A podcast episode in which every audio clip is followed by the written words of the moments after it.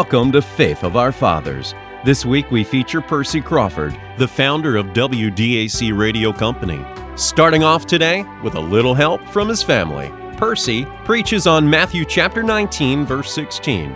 This sermon is from the very first televised program of Youth on the March. The date was October 9th, 1949. The next two sermons are from subsequent broadcasts.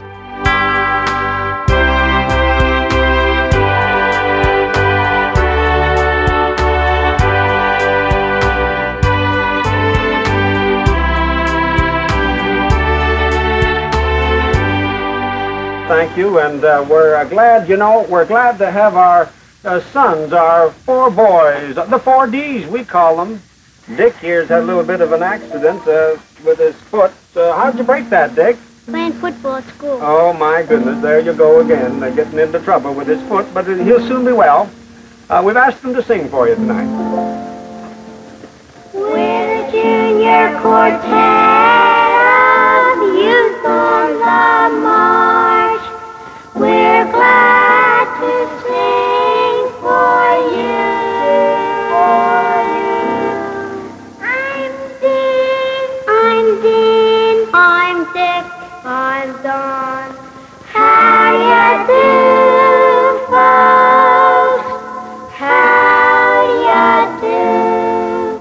stop, look, and listen just for a few moments, please, while I read you a little from the Bible? Matthew, the 19th chapter, the 16th verse. And behold, one came and said unto him, Good master, what good thing shall I do that I may have eternal life? And he said unto him, Why callest thou me good? There is none good but one, that is God. But if thou wilt enter into life, keep the commandments. He saith unto him, Which? Jesus said, Thou shalt do no murder. Thou shalt not commit adultery. Thou shalt not steal. Thou shalt not bear false witness. Honor thy father and thy mother, and thou shalt love thy neighbor as thyself. The young man saith unto him, All these things have I kept from my youth up. What lack I yet? Jesus said unto him, If thou wilt be perfect, go and sell that thou hast, and give to the poor, and thou shalt have treasure in heaven, and come and follow me. But when the young man heard that saying, he went away, sorrowful, for he had great possessions. What a terrific story. The story of a young man that came to Jesus but went away. Will you listen just for a few moments, please, while I talk to you about this interesting story? I can see Jesus standing in the streets of Jerusalem preaching. Maybe he was saying, Come unto me, all ye that labor and are heavy laden, and I will give you rest. Maybe he was saying, If any man will come after me, let him deny himself and take up his cross and follow me. And there in the crowd was this rich young ruler. He analyzed Jesus. He was critical. He didn't know who he was and whether he should be- believed or not. But he watched him. The sermon was over. I can see him going home. But that night he turned and tossed with no rest. Away on into the night there was no sleep for him. Waking early, got up, said to his servant, Come, we must find that man of Nazareth. We must search for him. We must find him. I can see him coming into Jerusalem, inquiring where he went. Some said this way, some said that way. One said up over the hills of Judea. And I can see him going up there to the top of the hill, searching for him, and there in the valley below he beholds Jesus with a little band of disciples around him, and he breaks into a run. And it says he ran down the hillside, threw himself before Jesus, looked up into that matchless face and said, Master, what good thing shall I do that I may have eternal life? And Mark, when Mark tells the story, Mark says Jesus loved him. Jesus loved him. And I think if there's anything that God loves to see today, it's red-blooded young men and women with enough backbone and stuff in them that they're willing to come out and be different. I can see some in the crowd laughing and sneering at this rich young fellow getting down with all his expensive clothes in the dirt and the dust, saying, look at the sissy. But down he got and laugh as they may, and said, Master, what good thing shall I do that I may have eternal life? And that's the trouble with a lot of you. Oh, I know you go to church on Sunday a little bit. You go through the motions of having a little religion, but you're ashamed to come out before the godless, foul-mouthed bunch and take your stand for Jesus Christ. That's hard to do. It takes backbone to do it. And yet, and yet this fellow had it. But I noticed he was led to Jesus by the Spirit of God. Jesus said, and if I go away, I will send the Holy Spirit, and when he is come, he will reprove the world of sin, of righteousness, and of judgment. God says in the Bible, my spirit shall not always strive with man. And my friend, when you turn your back on the Son of God, you do an awful thing. The worst crime that you can commit is to refuse the Son of God into your life as Savior. And that's what happened here. Once the Spirit of God leaves you, my friend, your doom is sealed for all eternity. Jesus said, you want to do something? Okay, he said, keep the commandments. Now watch it. Put this right up alongside your life. He said, thou shalt do no murder. Uh, any of you committed murder? You murder? Jesus said, Thou shalt not commit adultery. Thou shalt not steal. You stolen? Oh, you say it's such a nice song. I got such a blessing out of that song. Well, sure, you stole it. You took it from the church. You're a thief. Thou shalt not bear false witness. You're a liar. Honor thy father and thy mother. Thou shalt love thy neighbor as thyself. A terrific standard, isn't it? You know, a chain is no stronger than its weakest link. You can take a glass of water as clear as crystal, and you can put one drop of black ink in that glass of water. you've got a black glass of water. You can take your life regardless of who you are, and one stain of sin in it, one stain of sin in it, my friend, makes it black. It, it, it spoils the whole thing. And that's how God sees your life and saw this young man's life. And he said to him, Well, Master, all these things have I kept, but what do I lack? You know, a while back when I was coming home from, I was a church member. I was coming home on the last car from a dance, and with these lips I said out loud, if this is all there is in life, there isn't much in it. I was there searching and seeking, but I lacked something reality. And thank God I found him when I received the Lord Jesus as my Savior. That's why I'm a preacher. That's why I want you to have him. That's why I want you to trust him and claim him as your very own. Jesus said, If thou wouldst be perfect, go and sell that thou hast. Give to the poor, and thou shalt have treasure in heaven. Come and follow me. Your money. Oh, no. His greed. The love of it. Jesus said, Get rid of it. If you really want to mean business, come on, get rid of your sin. The young man heard that saying. He went away. He went away sorrowful? Sure, but he went away. That's the tragedy of it. His history in three words. He went away. In a few moments, you're going to have an opportunity to turn off that television set and go your way. Will you turn your back on the Son of God, the best friend that you can ever have? That's the tragedy of it. That's the worst thing a man or woman can ever do in life. And that's why we've come to you, all of these young people, to plead with you that you might pin your faith in Jesus Christ and head for heaven. That's the sweetest piece of news this side of heaven. A while back when I was out in California, where we received that little song, It Was For You, there was a lady there by the name of Mrs. Larson, and she said, you know, there's something I want to tell you boys that may help someone else come to Christ. She said, I had two brothers. One was a Christian, one wasn't. This one that wasn't a Christian said one day, you've been talking about religion and being a Christian and going to church and all this. He said, I don't want it. He said, I'm going out and make my money and have my good times. And later on in life, I'll settle down and become a Christian like you say and join church. He went out and he made money, hand over fist. He was banking money. He had a section of land paid for in the northern part of California. And uh, suddenly he took sick, 24 years of age. They rushed him to the hospital, and she said with tears in her eyes, the day that he died, I went down to the hospital, pushed open the door, walked in. My brother said to me, oh, if I were only a Christian now, if I were only a Christian. And she prayed with him, and he said, Lord, help me to believe. He was serious then. Lord, help me to believe. She prayed with him. And she said his last words were these, I don't seem to be able to get the right spirit. I don't seem to be able to get the right spirit. And he was gone. Yeah. You know where he settled it? Back up there when he was well and strong like you are tonight. My friend, God has caused you to listen and to look in there tonight on this, the first broadcast of the Young People's Church of the Air. We're venturing out in this that you might be won and pointed to Jesus Christ that you might know the thrill that these men, that Roy Craver knows, and these young men and women that have been singing and playing for you tonight. That's the greatest thing in all the world. And that's why God has brought this to you, that you might see that 1900 years ago, broken and bruised and battered, Jesus made his way up the hill Calvary, and there on the cross he died for you, that you might live, that you might go to heaven, that you might trust him that you come, might come out before your friends and say, I don't care whether you laugh or sneer. Jesus Christ is going to be my Savior. Will you do that tonight? Will you make this the night when you settle? Will you make this the night when you make sure? Oh, I hope you will. May we bow our heads in a word of prayer as the fellows sing and the Christians pray.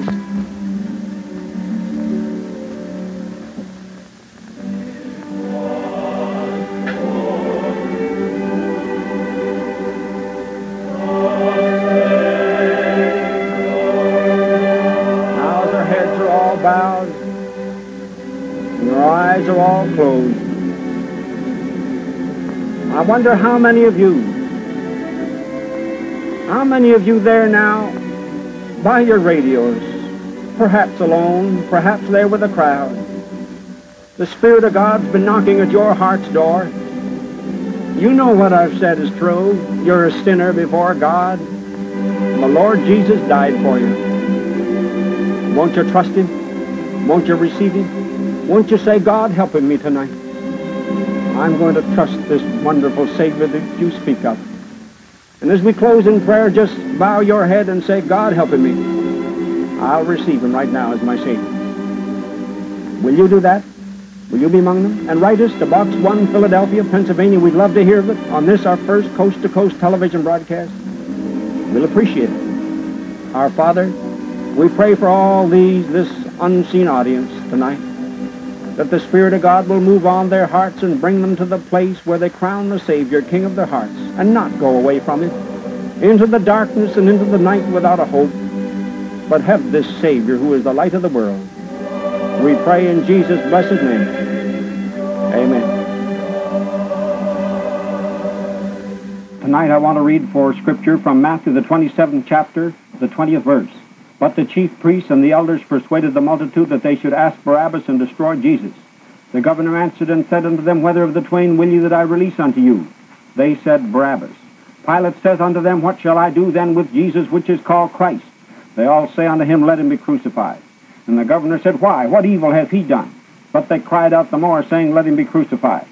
And when Pilate saw that he could prevail nothing, but that rather a tumult was made, he took water and washed his hands before the multitude, saying, I am innocent of the blood of this, this just person. See ye to it. Then answered all the people and said, His blood be on us and on our children. Tonight, very briefly, I want to talk to you about the most important question in all the world. It's not a question of how good or how bad you've been. It's not a question of whether you belong to my church or this church or that church. It's not a question of whether you've taken communion. But it's the question of questions. What shall I do then with Jesus, which is called Christ? A man said to me the other day, well, the big question in life is, how about the hypocrites? I said, don't worry about the hypocrites. God's going to look after the hypocrites. There'll be no hypocrites in heaven, just in hell. And you reject the Son of God as your Savior, and you live in hell with them forever. It's not a question of hypocrites. What shall I do then with Jesus, which is called Christ? That's your question. Go with me, if you will, to the Garden of Gethsemane, and there you'll find Jesus with his pals, Peter, James, and John. He was going to the cross, and he brought them with him there to the garden. And he said to them, Will you just wait here a little while I go on in and pray? And he went on in and prayed, and he said, Oh, Father, if it be possible, let this cup pass from me. And he went back out and found them asleep. He said, Couldn't you watch with me for one hour? He went on out the second time and prayed. Oh, he said, My soul is exceedingly sorrowful nigh unto death. He went out and found them asleep again. And the third time.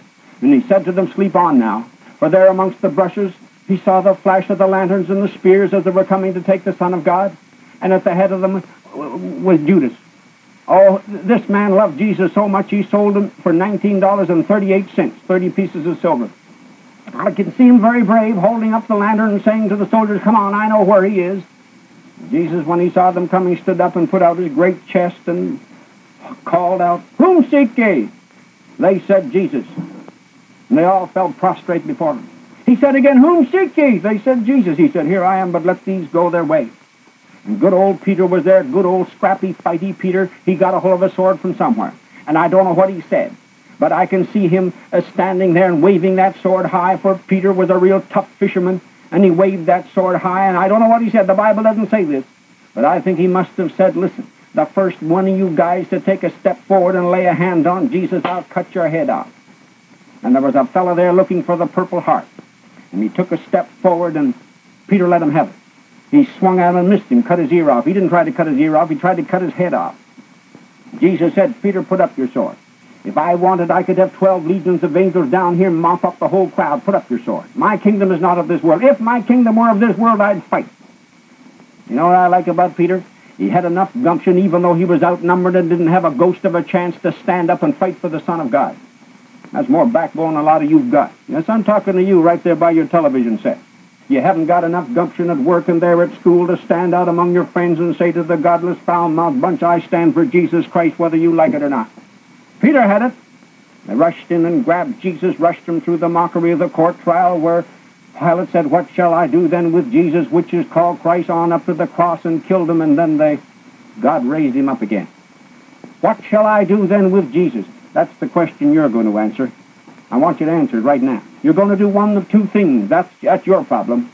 What shall I do then? With, you say, well, what do I get if I do the right thing? The world offers you plenty. I stood in the corner of Hollywood and Vine a while back and looked up and down that street, and, and I want to tell you the world offers you something. But I'm here to tell you, you do the right thing with Jesus and he gives you something that all the world can't offer. You say, what do I get? First of all, I put down in my notes, you get forgiveness of sins.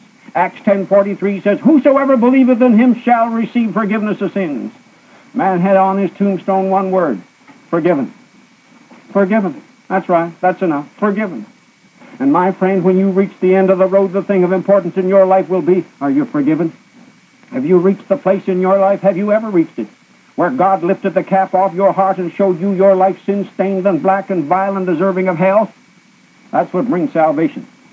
And that's what God wants you to do tonight, to think on your way, to reach the place of consciousness where you realize before a holy God your life is vile and black. Have you seen that yet? When you do that, my friend, God will save you. He'll save you. Forgiveness of sins. You say, what else do I get? You get a load lifted off the conscience. God lifts the load off your conscience. He says over in uh, Hebrews 9.14, he said, the blood of Jesus, God's Son, will purge your conscience from dead works. That's worth more than a million dollars. To know, you know, there are a lot of you tonight have consciences that are seared. Oh, I know that person next to you doesn't know about them.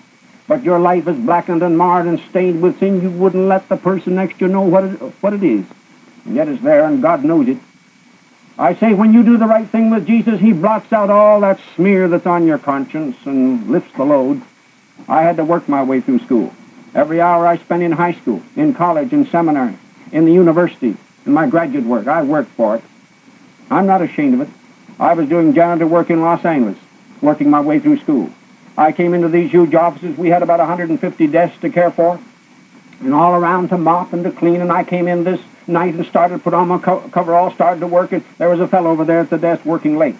I pulled out a Gospel of John, went over and gave it to him, a little red part of the Bible. And uh, he uh, looked at it, and uh, then I talked to him about the Lord Jesus, what he would do with Jesus. To make a long story short, he bowed his head and received Christ as his Savior. He went his way, I went my way, mopping the floors, happy as can be that I had led him to the Lord Jesus. Three nights later, he came, and he said to me, Did you know me before you talked with me the other night? I said, No. Well, he said, I want to tell you this, sir. I used to be in the Navy. Now, not all Navy boys are like this fellow, but I was in the Navy. And he said, I want you to know my life was checkered and stained with sin. He said, I thought I was a regular boy, a regular guy. And he said, I got into sin up to my neck till it started to bother me. And then he said, I'd come in on leave, shore leave, San Pedro, San Francisco. I'd leave all the fellas. I'd take a streetcar to the end of the line. I'd get off and I'd walk mile after mile after mile. And said he, sometimes as I'd walk, I didn't know but what the next step I'd take, I'd land in hell. But he said, I want to tell you since the other night, when I received the Lord Jesus, all that load's gone off my heart.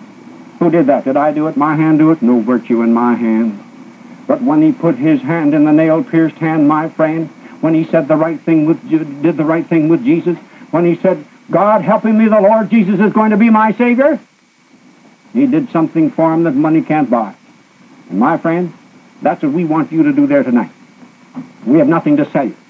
We have nothing to give you except the greatest gift in all the world, the Son of God. Say, wait there just a moment now. Don't you turn that dial. I want to talk to you about something very important. The greatest thing in all the world, something right from my heart that I believe it will count with you. If you go down to the station and get on a, a train, you've got to meet certain requirements. You can't get on the train unless you have a ticket or pay your way. That's right. Now, if you're going to go to heaven, then you must come God's way. And God has laid down certain premises, certain rules, certain regulations by which you that you must meet if you're going to get there. And I jotted down in my notes just two or three things that Jesus said you must meet in order to get to heaven. He said, first of all, in Matthew 18.3, Except ye be converted and become as little children, ye shall in no wise enter into the kingdom of heaven. Not childish, but childlike. In other words, you must reach the place in your life where you're conscious of the fact that you need someone. Jesus said, Broad is the road that leads to destruction, and many there be that go in thereat. But straight and narrow is the road that leads to life eternal, and few there be that find it. In other words, the road is broad. Many people are going that way. But when you're converted, when the Son of God comes into your life, you have a hope beyond the grave, and you're right about face. You're going this way, you turn right around go the other way. And the crowd says, why, did you know? Bill, Jack, Mary, Helen, why, they've got religion. Yes, sir, they're different. Why? They're converted. That's right. And you need to be converted. I need to be converted in order to get to heaven. God says so. You know, a while back I was riding along the streets of Collingswood, New Jersey with my brother who was a doctor. And as we were riding along, uh, there in the middle of the road, I saw a man lying in the road, and Oh, I thought first it was a bundle of rags or something, and as we got closer in the dark, we saw it was a man. We put on the brakes, and I jumped out one side, he jumped out the other side, and went around, and here was a man lying there drunk. I started to help him up, put my hand under his head to lift him up. He looked at me in defiance, and he said, Young man, don't you think a man of my intellectual capacity can take care of himself?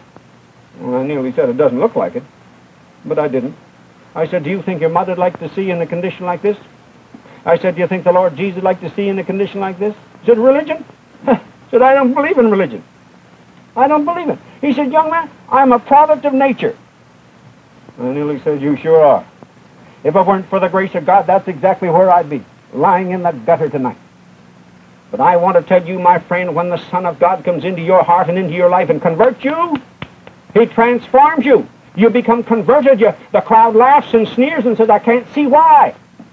Jesus said, except ye be converted. I noticed something else. He said, except ye repent in Luke uh, 13, 5. Except ye repent. Now, what is repentance? Sorrow for sin? No. The, the thief that's climbing in your window and you catch him, he's sorry. Sorry he's caught. But that's not repentance. Repentance is godly sorrow for sin and turning away from sin.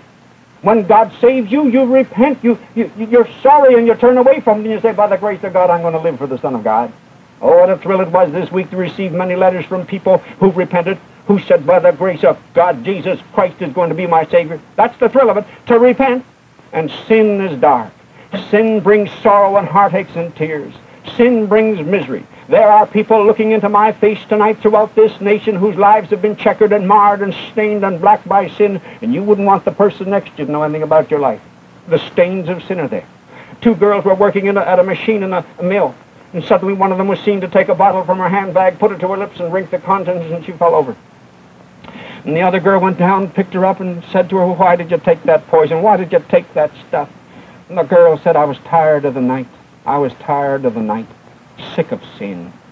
Well, bless God, my friend, if you're there tonight, I've got a Savior who'll give you repentance, who'll convert you and start you on the road to heaven. And then he said another thing. In Matthew 5.20, Jesus said, he said it, I didn't say it. He said, except your righteousness exceed the righteousness of the scribes and the Pharisees, you shall in no wise enter into the kingdom of heaven. What's that? The Pharisees were good people. They wouldn't walk more than a certain distance on the Sabbath. They were. Jesus said, you got to be better than are. Listen to me. How good are you? Come on. Are you as good as Jesus? You are not. Anything short of what Jesus was is sin. You and I come miserably short. Oh, we're far short of the grace of God. And tonight God has caused you to look in on this television uh, telecast that you might become conscious of the fact that you're on the broad road that leads to hell. There's no hope for you. You're lost undone because of the checkered stains of sin that have blackened and marred your life. I got good news. 1900 years ago, Jesus made his way up the hill Calvary, and there on the cross, he died for you. He died on the cross that you might live. The greatest piece of news in all the world. That's why these young people, young men and women, are thrilled over the fact that Jesus is theirs. You know, I used to live in California out in Grass Valley, California, where I was a while back, uh, the, the, there's a gold star mine there that functions uh, in Grass Valley. The North Star mine it is now. A young fellow, this is a true story. A young fellow graduated from Harvard, took with him his wife and two children, went out there and staked out a claim. He started digging, and he dug and with no success. Weeks, months went by, till finally he said to his wife, we're at the end of the rope. I've got one more chance. We're going to try it once again. He went down. He set the dynamite. He set the fuse in the cap and lit it. There was a terrific explosion. He went down, searched throughout the remains and the rocks and searched for gold, no sign. And he came back, took his gun, shot his wife, killed his two youngsters, put the gun to his own head and killed himself. The North Star Gold Company took over, and they, they took over that mine, and they went in and set the dynamite and set the fuse and let off a blast, and they struck a vein of gold that they've been digging millions and millions of dollars worth of gold out of there ever since. Today they work the mine. Oh, he was so near to a fortune, so near to being a multimillionaire, but he missed it. And there's scores of you, as Jesus says, thou art very near the kingdom of God, and tonight God wants to save you.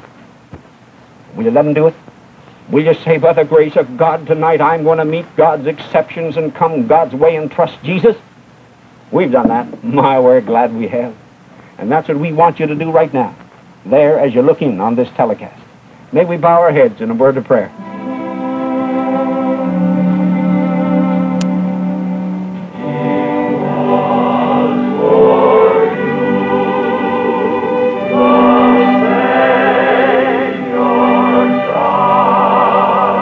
As our heads are bowed and eyes are closed, just before I have prayer now, I wonder how many of you, how many of you there will bow your heads and say, God helping me, this Jesus is going to be my Savior.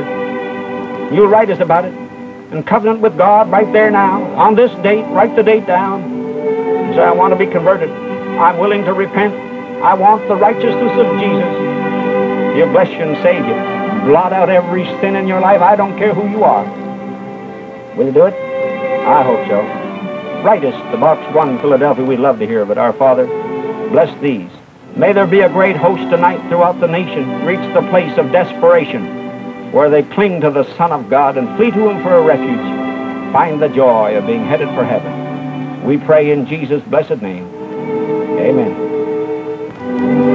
Friends, you have just viewed another telecast of Youth on the March, put on by the Young People's Church of the Air with Dr. Percy Crawford, the speaker. Ladies and gentlemen, may I impress upon you that this is a faith work, and that your letters mean much for the continuance of these telecasts. Help the youth reach the youth with the truth. You've been listening to Percy Crawford and Youth on the March. Listen to Faith of Our Fathers each Saturday and Sunday to hear more great 20th century preachers. Goodbye, everybody. I'll see you next week.